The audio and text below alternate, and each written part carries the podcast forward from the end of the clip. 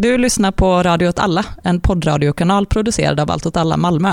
Radio åt alla utgörs av flera olika serier. Du lyssnar just nu på Välkommen till Malmö, en serie om kommunalpolitik från ett radikalt vänsterperspektiv. Dirty old town. Dirty old town.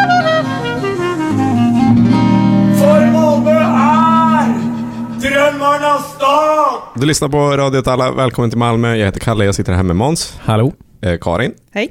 David. Halloj. Och eh, det har varit eh, kommunfullmäktige i veckan, eller hur? Det stämmer.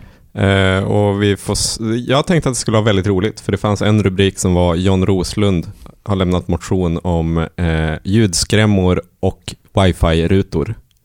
Eh, och det var ju höjdpunkten. Eller, det är, du och jag har sett Måns. Skulle du säga att det var höjdpunkten? Jag skulle säga att det var en av höjdpunkterna. Det hettade till lite grann när det var diskussion om eh, Malmös stöd till Europride, när Magnus Olsson var stenhårt emot och alla andra var stenhårt emot Magnus Olsson. Ja. Det brukar bli så när Europride diskuteras. Mm. Eh, eh, Men men det var ganska förutsägbart. Ja, det var skådespel. Men, men eh, wifi-rutor är tydligen, det, det är mest begreppsförvirring. Vad är en wifi-ruta? Det är tydligen en liten zon på, i ett område, kanske fyra bänkar, där det finns wifi. Och då var det någon som sa, nej men det går ju inte, wifi, kan man, man kan inte stänga in wifi på det sättet. Så wifi-rutor finns inte.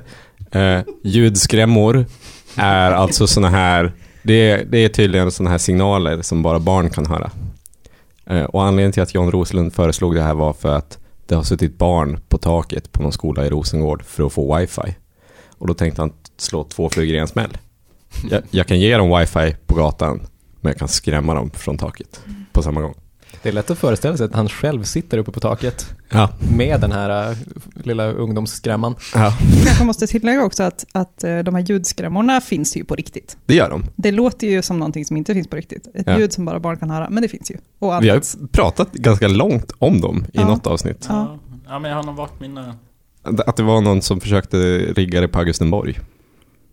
Jag, tror, jag tror det var Bellevue, eller var det Ja, inte var det. Bellevue Bellevue var trappusen det. där, men Ja. att man aldrig gjorde det för att man insåg att det är ju jättetråkigt för För alla. alla det, det roligaste med det är ju också att döva personer drabbas hårdast. Jaha. Hur kommer det sig? Nej men det är bara tass, alltså deras hörapparater Jaha, liksom tar upp det och tar upp det liksom mer än barn. Ja.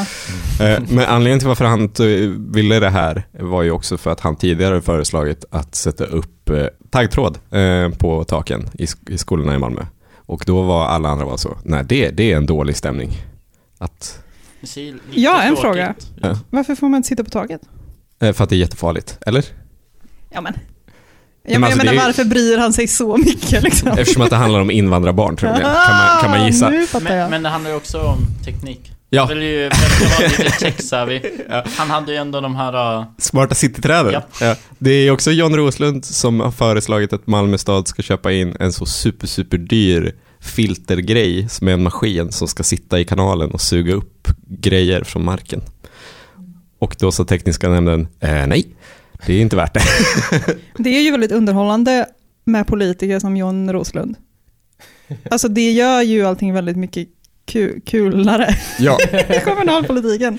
Det blir liksom lite som eh, Malmö blir Stars Hollow typ. Mm.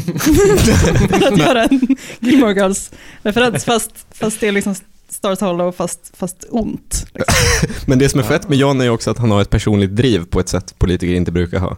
Han bara älskar teknik och vill att teknik ska lösa olika problem. Und, undrar om han, om, det var en artikel i Sydsvenskan tidigare i veckan om en av de här nya stadsdelarna i Lund och att de har skaffat sig eh, eh, sopkanoner. Ja, just det. nej, men det var sopsug. jo, jo, men det, nej, det var inte sopkanoner de kallade dem, det var något annat lustigt ord. Sopsug. Eh, jo, men de, de hade ett sexigare namn på det och sen sa de, det är ungefär som en sug. som, som när man lägger, när man lägger sopan i eh, en låda så skjuts den iväg i 70 km i timmen. Det är så coolt. Eh, det måste han ha älskat. Ja, gud ja. Det, min, min hot take om John Roslund är att han är den enda i Sverige som inte är tandläkare och eh, prenumererar på Vetenskapens Värld. ja, mer än det kan man säga. Man sålde mark till någon bostadsrättsförening. Det var lite tjafs om Europride. Sen var det inte så mycket mer. Nej, de diskuterade, de diskuterade frågan om ifall Malmö ska tillåta eh, att fler personer boende på ett och samma kontrakt ändå ska vara eh, ska kunna få rätt till socialt bistånd ekonomiskt bistånd, tror jag. Jag kommer inte ihåg den här frågan riktigt. Nej. Eh, Man zonar ju ut efter ett tag. Eh, precis, men det, det är väl liksom den, den eh, större viktiga frågan som, som, som diskuterades på Det- det här sammanträdet. Det man kan nämna det är ju att eh, Emma-Lina från Vänsterpartiet lyfte vår fråga om frysta hyror. Eh, och föreslog att MKB ska genomföra det 2021. Just det, ja det var ju lite sånt coronasnack också. Uppenbarligen så var inte det här mötet riktigt fängslande nog för att vi skulle Nej, fångas av det. man tänkte att det skulle vara det, men det var det inte. Men det, jag fick också känslan av att det var lite så här tillbaka från sommarlovet möte. Ja. För de, det var också mycket snack om så här, hur ska mötena lösas i framtiden och Ja, nu med corona, Ja, i coronas tidevarv. Och Men- allt är väl också bara en liten upptrappning inför kommunbudgeten. Ja, det, hela det här avsnittet tänker jag också lite är en teaser inför kommunbudgeten som komma skall. För som alla trogna lyssnare vet så har vi ju alltså varje år en budgetbonanza och en skuggbudget special. Och det kommer om några månader. Precis, och som, som alla trogna lyssnare också gör så kommer vi att sitta med de här utskrivna på valfri lokal någonstans i Malmö. Slicka Eh, på fingrarna Slicka och på bläddra. fingrarna och bläddra. Mm. Åh, det, det är sällan man läser något liksom så sensuellt som det kommer att Som läsas. en budget. Ja, precis. Det är inget man vill slicka på fingret så mycket. Nej, men, men eh, det är en politiker som är en klassisk KF-personlighet, det är Torbjörn Tegnhammar och han har ju varit i ropet i media, vilket är ganska ovanligt för Malmö-politiker att, att vara i ropet generellt, förutom i den här podden. Men vad, vad var det som hände? Ja, precis. För, att för några veckor sedan så var det eh, upplopp i Rosengård, eller rättare sagt i det här märkliga ingenmanslandet mellan Rosengård och eh, södra innerstan, alltså kring Rosengårds station. Efter, Det som ska bli Amiralstaden. Ja, precis, precis, men som just nu är ett tomrum i korsningen Amiralsgatan-Scheelegatan. Ehm, eh, och det här skedde ju då efter att eh, ett gäng nazister hade bränt Koranen. Eh, mycket folk samlades, det blev eh, mycket bråk. Kaststämning. Precis, det brändes lite grejer och kastades lite grejer. Och efteråt så försökte man lägga skulden på lite olika personer. Eh, Torbjörn Tegnhammar eh, specifikt eh, gick ut på sin Facebook-sida och skrev att han enligt säkra källor, journalister, poliser och personer på plats eh, hade fått veta att merparten av de som deltog i upploppet, framförallt de som, eh, som ägnade sig åt merparten av våldsamheterna, var ensamkommande eh, flyktingar. Och inte bara ensamkommande, utan som man sa, ensamkommande utan asylskäl. Men Torbjörn Tegnhammar snabbt, han är alltså ledare för Moderaterna Malmö. Eh, precis, oppositionsråd för, för Moderaterna. Eh, och det här var ett ganska färgstarkt uttalande som fick mycket kritik på en gång. Eh, bara någon dag senare så eh, gick polisen ut och sa att nej men det här stämmer inte överhuvudtaget. Det finns Nej. ingen grund för det här uttalandet. Eh, Sydsvenskan själva visste inte vilka de här journalisterna som han hade pratat var. eh, och sådär, så att det fanns ingen substans. Han, han gick ut och, och dementerade uppgifterna själv, samtidigt som han sa att kritiken var obefogad därför att jag har minsann inte eh, försökt att peka ut någon grupp och det är faktiskt viktigare att vi pratar om våldet i Malmö än att vi håller på att fokusera vad en enskild, på vad en enskild politiker säger. Men, Eh. men är inte detta ett sånt här klassiskt trick där man försöker tänja på gränserna? Att Mm. man går ut, säger någonting som är klart över gränsen Mm. och sen när man får liksom skit för det så pular man lite. Och bara, Men, äh, varför bryr ni er ens? Ja, men att man har absolut. liksom börjat... Absolut, det var, det var ett, ett eh, väldigt så Donald Trumpskt beteende Mm. eh, som är lite förvånande för att komma från Torbjörn Tegnhammar som, även om han har sagt en del ganska liksom, grova grejer tidigare, generellt är en väldigt så här balanserad eh, Ja. offen, offentlig person. Han är väl moderat-moderat liksom? Ja, precis, precis. Han är inte som Staffanstorps Moderaterna, som är lite eh, scary liksom. Nej, precis. Eh, och efter att det här hände så, eh, in, inför inspelningen av det här programmet så gick jag in i en mediedatabas och skrev helt enkelt in hans namn eh, och gick igenom, gick igenom alla, alla artiklar i Sydsvenskan som han citerats i sen han blev en offentlig person i mitten på 00-talet. Eh, och man har en lördagkväll. Eh, och eh, jag, jag tänkte att, att vi skulle ta det här tillfället för att göra en liten djupdykning och ett personporträtt av Torbjörn Tegnhammar. Ja. Eh, jag har inte hunnit strukturera det så mycket så vi får se hur det, hur det går. Men hur som helst. Eh, Torbjörn Tegnhammar är alltså smålänning, född 1981, men han har, har bott i... Väntat! Jävla väntat! jag, tänk, jag, tänkte, bra. jag tänkte inte egentligen att jag skulle, skulle um, eh, skina något särskilt ljus på honom, men ja. På hans etniska ursprung. ja, precis. Eh, men han, han har liksom bott i Malmö hela sitt, eh, praktiskt taget hela sitt vuxna liv, verkar som. Han, han eh, kom in i det offentliga 2006 när han jobbade som säljare på Trygg Hansa och samtidigt var med i MUF Malmö. Eh, gjorde väl inte jättemycket väsen av sig där. Andra gången han citeras i Sydsvenskan så råkar han befinna sig på Svedalarocken. där han, han tyckte att eh, rockmusiken var bra, men i själva verket var han ju bara där för att titta på blommor och äta morotskaka. Hade ingen aning om att det var konsert, men det är trevligt. Och det kan man ju uppskatta, den inställningen, från en 25-åring. Vä- vänta, det här är alltså, han är alltså citerad som privatperson? Ja, ja, absolut. Det har inget med att han är med i MUF att göra. Riktigt freaky att du kollade upp det här. Ja, hur som helst. Eh, en, en gång så skrev han en debattartikel om att man inte skulle hålla på att uppmana till mindre konsumtion eftersom världens resurser är obegränsade. eh, men eh, det är också en sån typisk galen muff-grej. Vilket år var det? Eh, 2006 kanske? 2008? Det är för sent, det är alldeles för sent. Hade det varit så 71, då hade jag varit så, ja typ, okej då. Precis. Men så, så kan det vara. Hur som helst så, eh, 2010 så väljs han in i kommunfullmäktige och eh, sitter i sociala res- resursnämnden. Där han, eh, eh, han verkar framförallt haft ansvar för frågor om, om eh, krogtillstånd. Han brann också för den här frågan och har vid flera tillfällen genom åren försökt stoppa Malmö stad, och lyckats i och för sig, från att begränsa öppettiderna på platser med alkoholserveringstillstånd. Serveringstillstånd heter det. Så man är på Ice klockan 03.00 och vet att det är inte stängt än.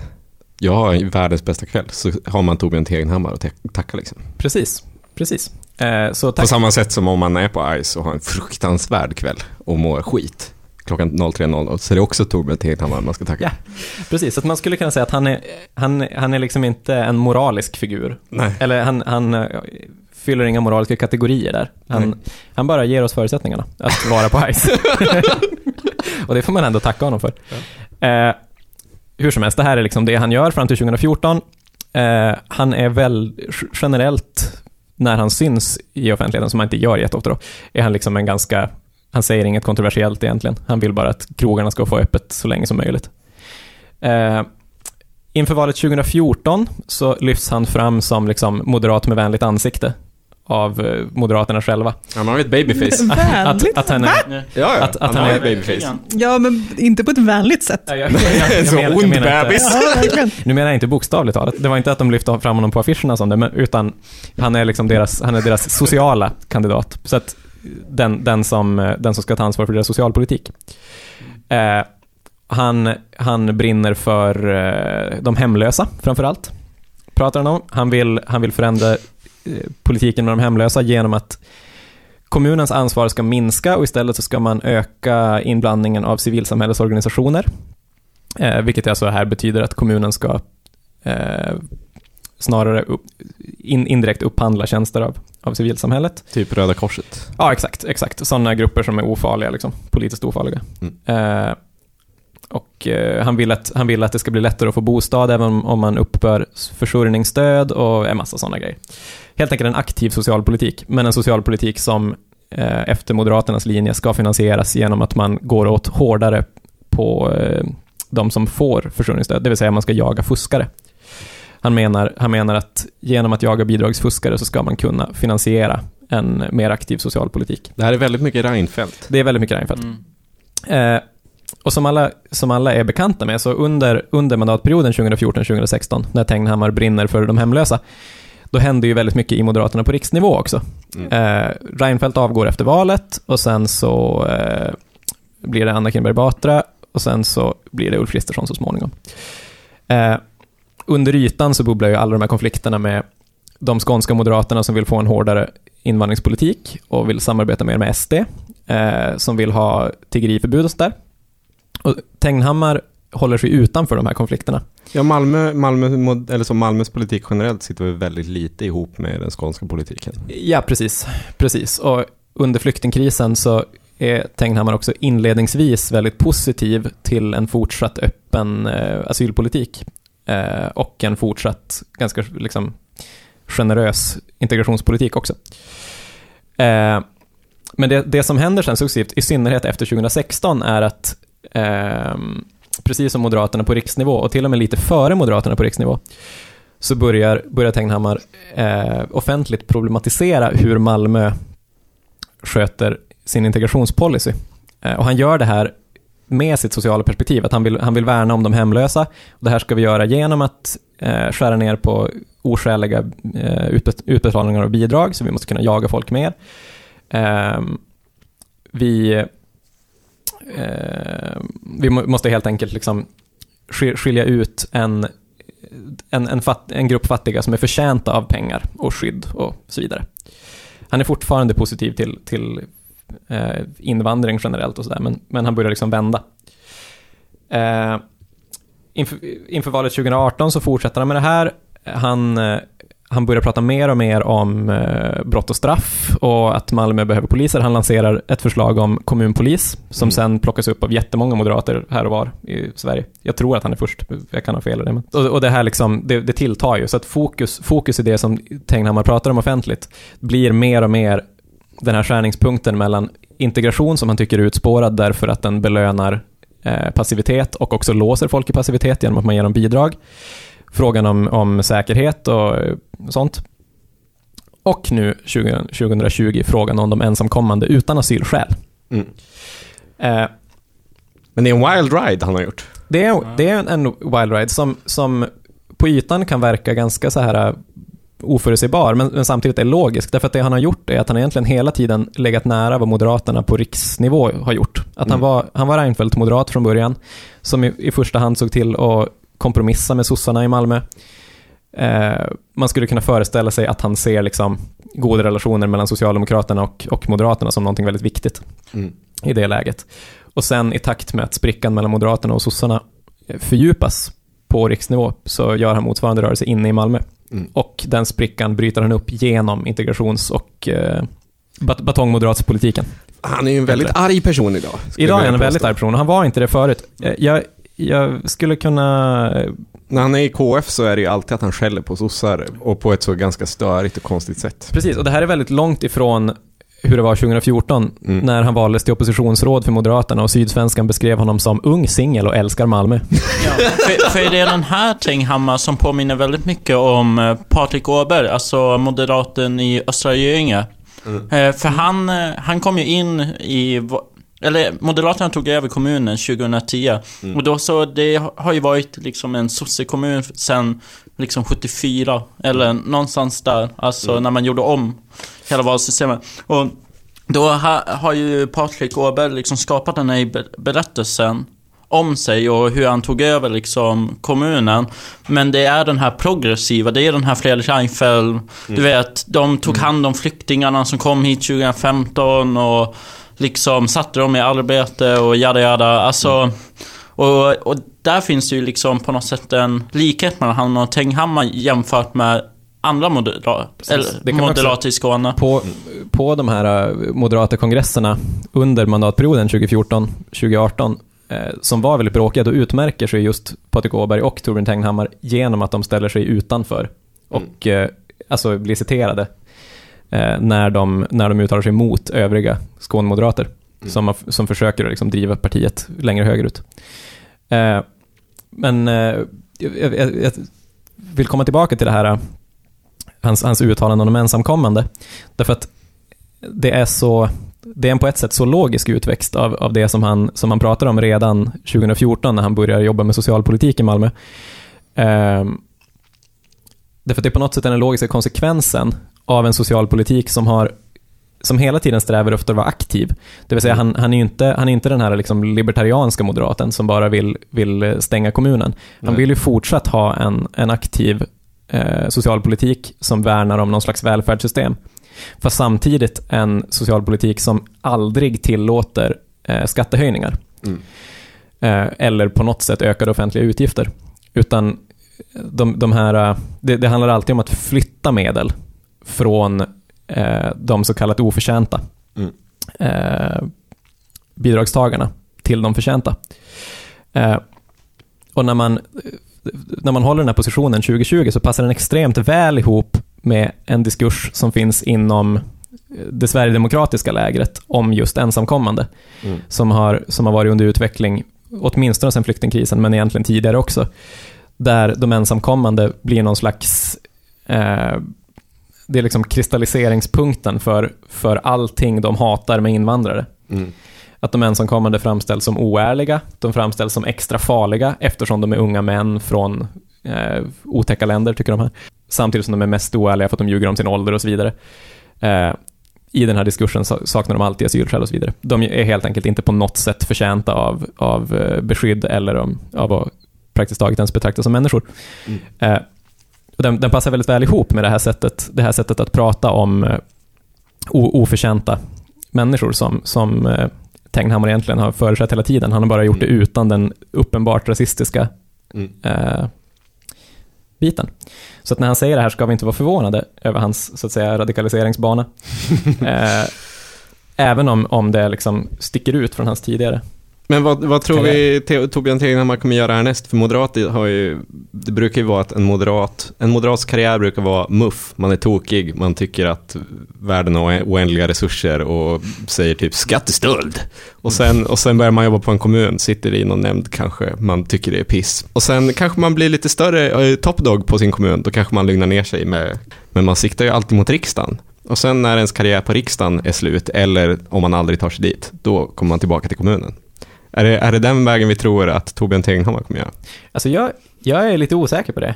Eh, av, av flera skäl. Del, dels att han inte liksom verkar ha haft några större ambitioner att ta sig till riksdagen. Han är Åtminstone 40 inte, år gammal, det är perfekt läge att komma till riksdagen nu alltså. Absolut, men samtidigt så har han, han har ganska nyligen eh, så här flyttat ut ur södra innerstan och Mm. bor i ett villaområde utanför Malmö. Det här är alltså inte att jag har rattsittat honom, utan att han säger det i de här artiklarna. Så obehagligt är det inte. Precis.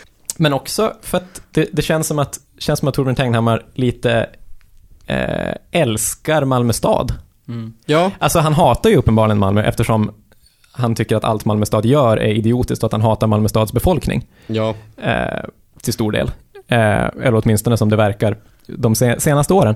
Men dä- däremot så, alltså han, han har liksom alltid företrätt de här helt nyktra positionerna. Mm. på något vis. Att han tycker att vi ska utföra kommunens grunduppgift, uppdrag och Mm. eh, det finns liksom, det finns politiska visioner om hur man ska styra en kommun och sånt där. Mm. Så att jag tänker att han snarare vill vara som, eh, han vill bli liksom stark man i Malmö. Men jag tycker Det är eh, väldigt intressant med de här politikerna som bara verkligen brinner för sin kommun eller stad. Alltså att de, de har som inga, de vill inte gå någonstans för det är lite som folk som spelar i Korpen eller typ Superettan. Alltså att man kanske är Alltså man är ju duktigare än så här random människa på stan. Men man är inte liksom sådär jätteduktig. Mm. Och eh, liksom att man ändå som håller igång det, alltså trots att det krävs väldigt mycket tid av ens liv, att man bara tar sig till alla träningar och sånt och på samma sätt liksom som de här, Sitter i varenda jävla KS-möte. Ja, och, Det, är- det är också så att han har redan ganska, det är svårt att säga vilket inflytande han har, men han, han har redan ganska tunga positioner i Moderaterna på riksnivå. Alltså han sitter i partistyrelsen och redan innan han blev invald i partistyrelsen 2019 så hade han suttit med i flera sådana nationella arbetsgrupper när de utarbetade den här nya moderata politiken.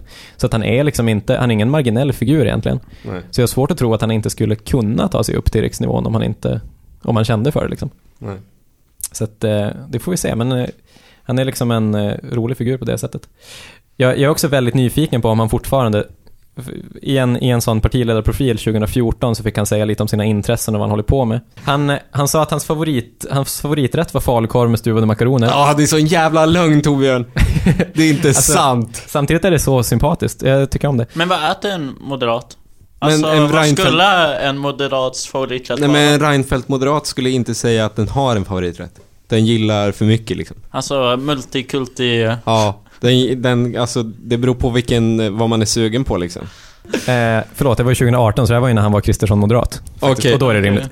Nja, Ja, det är det väl ändå. Nej, men jag då det att väl Kristersson moderaten, om den Nej. inte ska tycka om väldigt, väldigt små semlor, så ska den tycka om just det. Ja, Ulf Kristersson gillar väldigt, väldigt små semlor. Men Torbjörn Tegenhammar, i, i det här tidevarvet så borde han ju snarare säga så, äggakaka. I och för sig, det, Vad det fan håller Jag tänker att alla politiker alltid måste ha en favoriträtt. Var det inte, eh, vem var det som pratade om fläskpannkaka häromdagen? Var det Jonas Sjöstedt? Det kan man ju tänka sig. Ja, ja men så här, man måste ha någon sån och, ja, det säger väldigt mycket om en. Det var ju Ja. Stefan Löfven som hade favoritpizza, vad var det? Den eh, mafioso. ja, jo, det är sant! Nej. Det är Äkta jätteroligt. kung alltså. Oj, oj, oj. Eh, Det är en god pizza. Men han, han sa också att hans favorit-tv-serie var Game of Thrones och den senaste bok han läste var Game of Thrones. Nej men vad fan. Så att, eh, Det här är bara publikfrieri han sysslar med. du tycker det hela tiden. Du tyckte det när han sa att Stadion var hans bästa plats i Malmö också. Ja, för det kan ju fan inte vara sant. Nej men jag tror att det stämmer. Han älskar MFF. Han satt i VIP-logen med Anders Rubin när Ja, det här var en kontrovers 2000, vad fan då? Men Anders Rubin, VIP-loge-historien, har vi någonsin pratat om den? Alltså det var ju före vår tid. Det var före vår tid. Eh, jag vet inte när det var, om det var typ 2016 eller något sånt där. Det var ju att Anders Rubin, socialdemokrat, numera ansvarig för skolan i kommunen va? Eh, han ser rolig ut. Han verkar ganska härlig. Han, han, eh, han, jag, har en, jag har en Bara osund... re- som en parentes. Jag har en Liksom. osund relation till de här människorna, jag kan erkänna det. Men, men han, han fick tillgång till VIP-logen på stadion, eh, där de såg på MFF-matcher och det var liksom lite shady. Men, men Anders Ja, var, Rubin... fram, är- framförallt var det att de, de satte det i system Ja. och lånade ut det till släkt och vänner och satt och hinkade bärs där inne. Ja, men Anders Rubin är ju logiskt, för Anders Rubin kan man verkligen tänka sig älskar MFF, för han är en sossegubbe. Men det har Tenghammar sagt hela sin karriär också, att han älskar MFF. Jag tror inte på det. Men varför, varför tror du inte på det? Därför att... Eh, Är det för att du tycker att han inte ser sportig ut? nej, Eller för det att han är är fan smålänning? det. Han, han ser inte sportig ut, han är smålänning. Punkt. Ja. Det är mitt case. Vilken, vilken, sport, vilken sport tror du Tenghammar gillar? Polo. Han är ingen sån här paddel... Eller är det för mycket egenföretagare? Eller, vet ni vad jag tror? Vet, ni vad jag tror? Hans favoritsport? Falafel-VM. Nej, det gör han inte. Därför att, vet du vad? Att Tenghammar eh, bråkade svinmycket med Malmö stad i, i något budgetarbete något år. Just det, För att ma- året! För att Malmö skulle eh, strypa sina bidrag till falafel-VM. Inga pengar till falafel-VM. Det kan vara, eventuellt var det där eh, hans radikalisering mot rasismen började. Ah, har vi något mer att säga om Torbjörn Tegnhammar? Alltså man kan snacka om honom, som alla Malmö stads eh, profilerade politiker, hur länge som helst. Jag, jag tänker att vi sakta bygger upp ett roster där folk får, eh, känner, eh, känner de här karaktärerna. Eh, men, men i början av sommaren så kom det en dom i hyresnämnden va? Eh, som eh, handlade om andrahands och mellanhandsuthyrning. Och David har velat prata om det här hur länge som helst men vi har inte riktigt haft tillfälle för förra månaden så behövde vi prata om en kriminell klan. Alltså familjen Magnusson. Ja, och nu äntligen, äntligen får jag ta, lyfta den här historien och sen lägga ifrån den. Eh, och det, det här är alltså eh, en artikel jag läst i hy, he, Hem och Hyra. Eh, en av de få bra tidningarna, det finns kvar. Eh, och eh, det handlar då om en... Han och visade upp den för oss andra. Jag Det- älskar att du har med dig liksom pappers, papperstidningen. David förstår inte att podd inte är ett visuellt medium. Okej, kör. Det är väldigt fint. Jag tycker särskilt om dina, dina rosa understrykningar. Ja. Det är så, du är så himla bra student. Okej, nu ska vi inte underminera Jag David underminerar inte, jag bygger upp. inlägg. Kör David. David. kommer gå jättebra.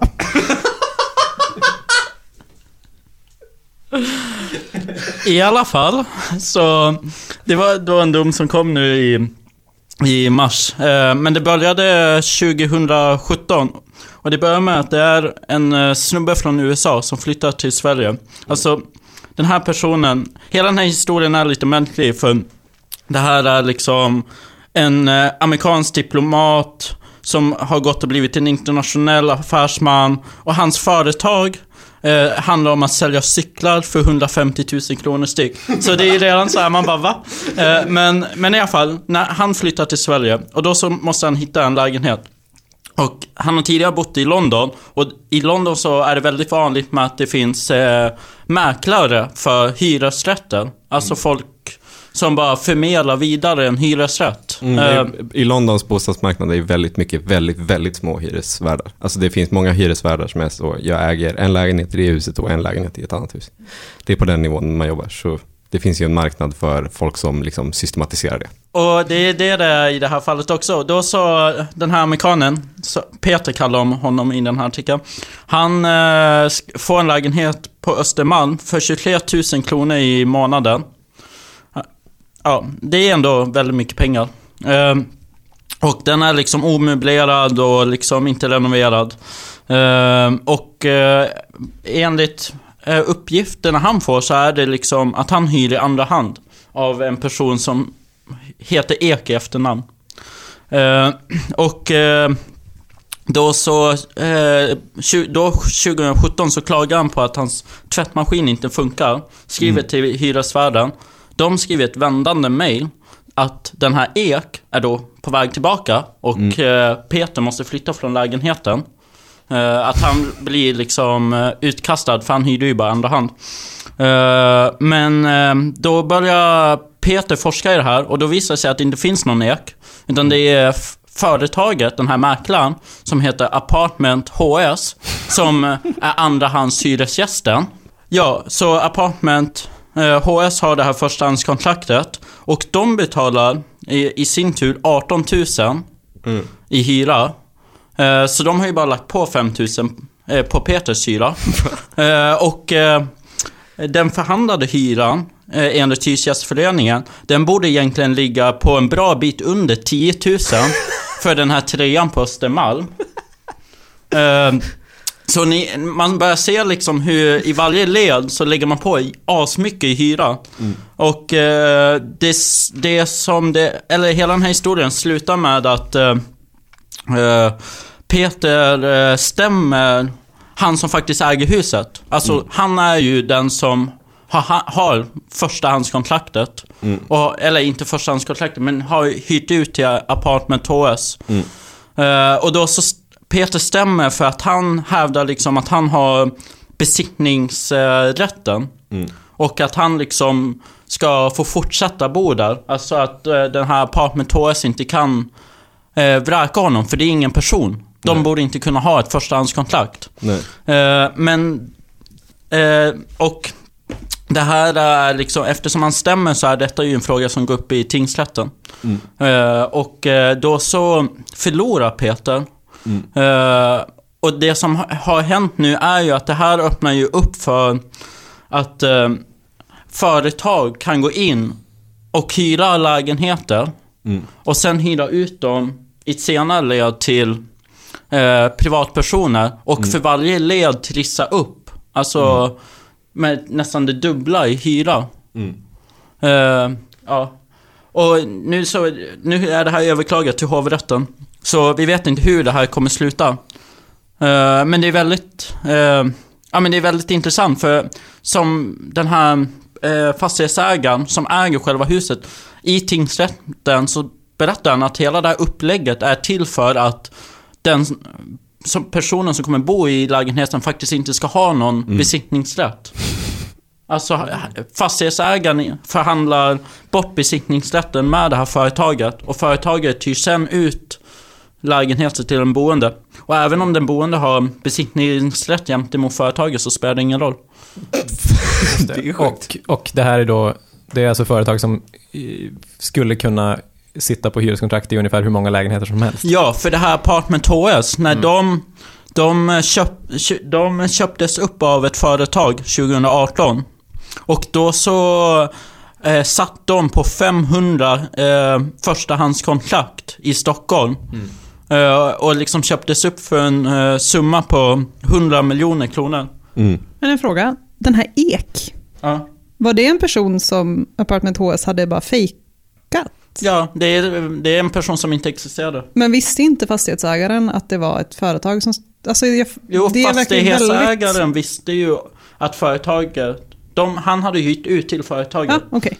Eh, Apartment HS hade ju bara gått och skrivit ek på dörren.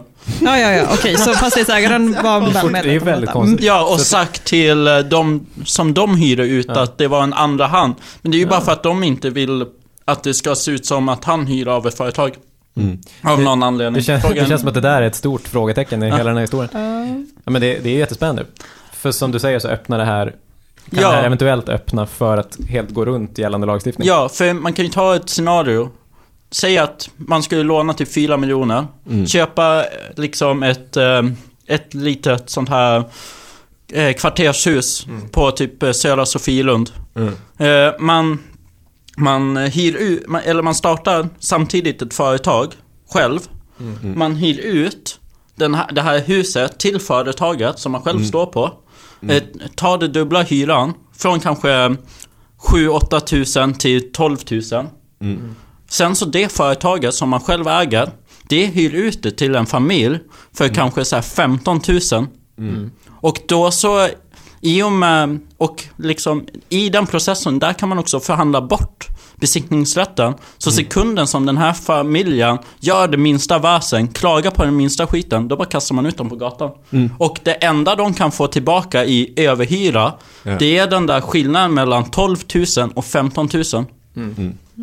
Men, men det, är- jag, om jag kollar på deras hemsida så verkar det som att deras huvudsakliga målgrupp, för nuvarande i alla fall, det är att hyra ut fastigheter till företag, eller lägenheter till företag, så att de kan ha som boende åt de som jobbar på företaget.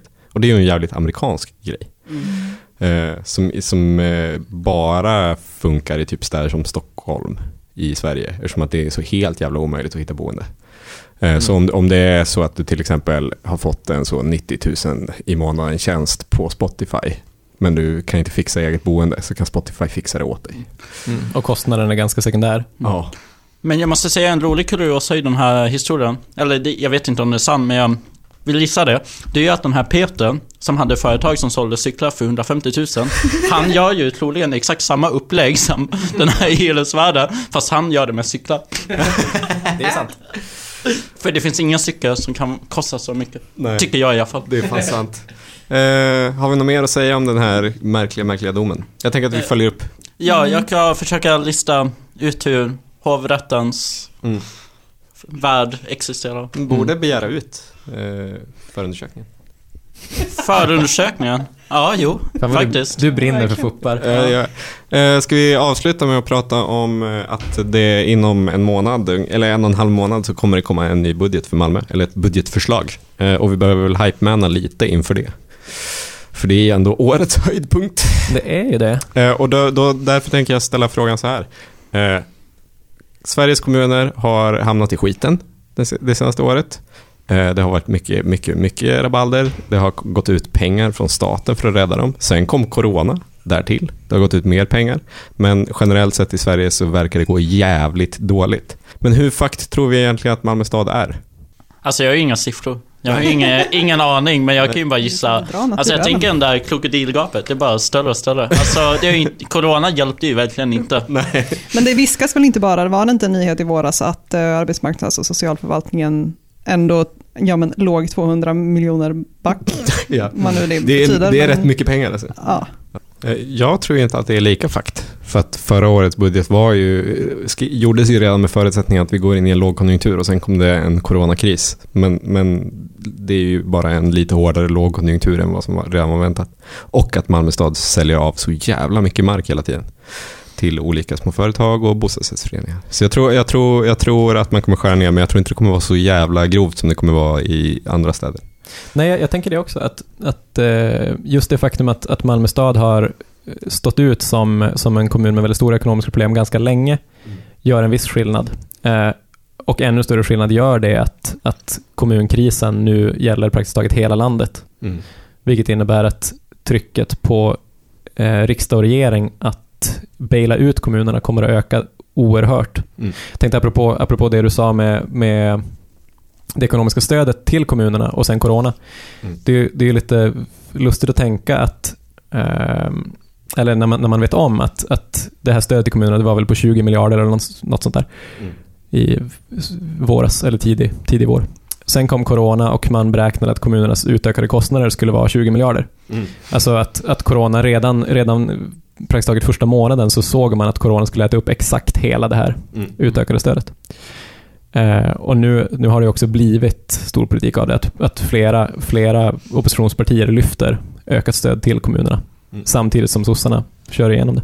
Jag måste bara, eller jag påminns nu om hela den här uh, debaclet kring uh, skolbudgeten förra hösten. Uh, och hur vi upptäckte sen i våras att man hade tagit de där extra 50 miljonerna som skulle täcka upp skolbudgeten och tryckt in dem i Corona. Ja. Och hur nu allting bara känns som en droppe i havet. Ja. Dirty old town. Och härmed så säger jag bye bye. Alltså, det är så här då. Okej, det, det är bara så enkelt som att jag har suttit på Tinder och sen så är det en person som har haft det här skämtet i sin lilla så här Tinder-profil.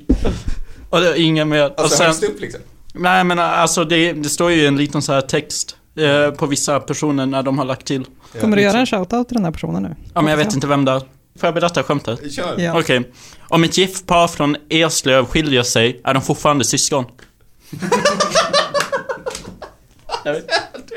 vet, det är så dumt. Men det är så bra. Det går ju att använda om varenda stadie. Ja! Men jag vad fan, fattar det är väl inte men jag- mer inavel i. Eslöv? Eller? Vad är skämtet? Alltså, Alltså att de är syskon. Skämtet är bara att de... Ja, ja vadå? Ja, men jag sa ju aldrig det var ett bra skämt, jag sa bara att det var ett Alltså, det skämt var om ju- Det Eslöv. var ju ett Skellefteå-skämt. Ja, det var ju bara Översatt till. Ja. liksom.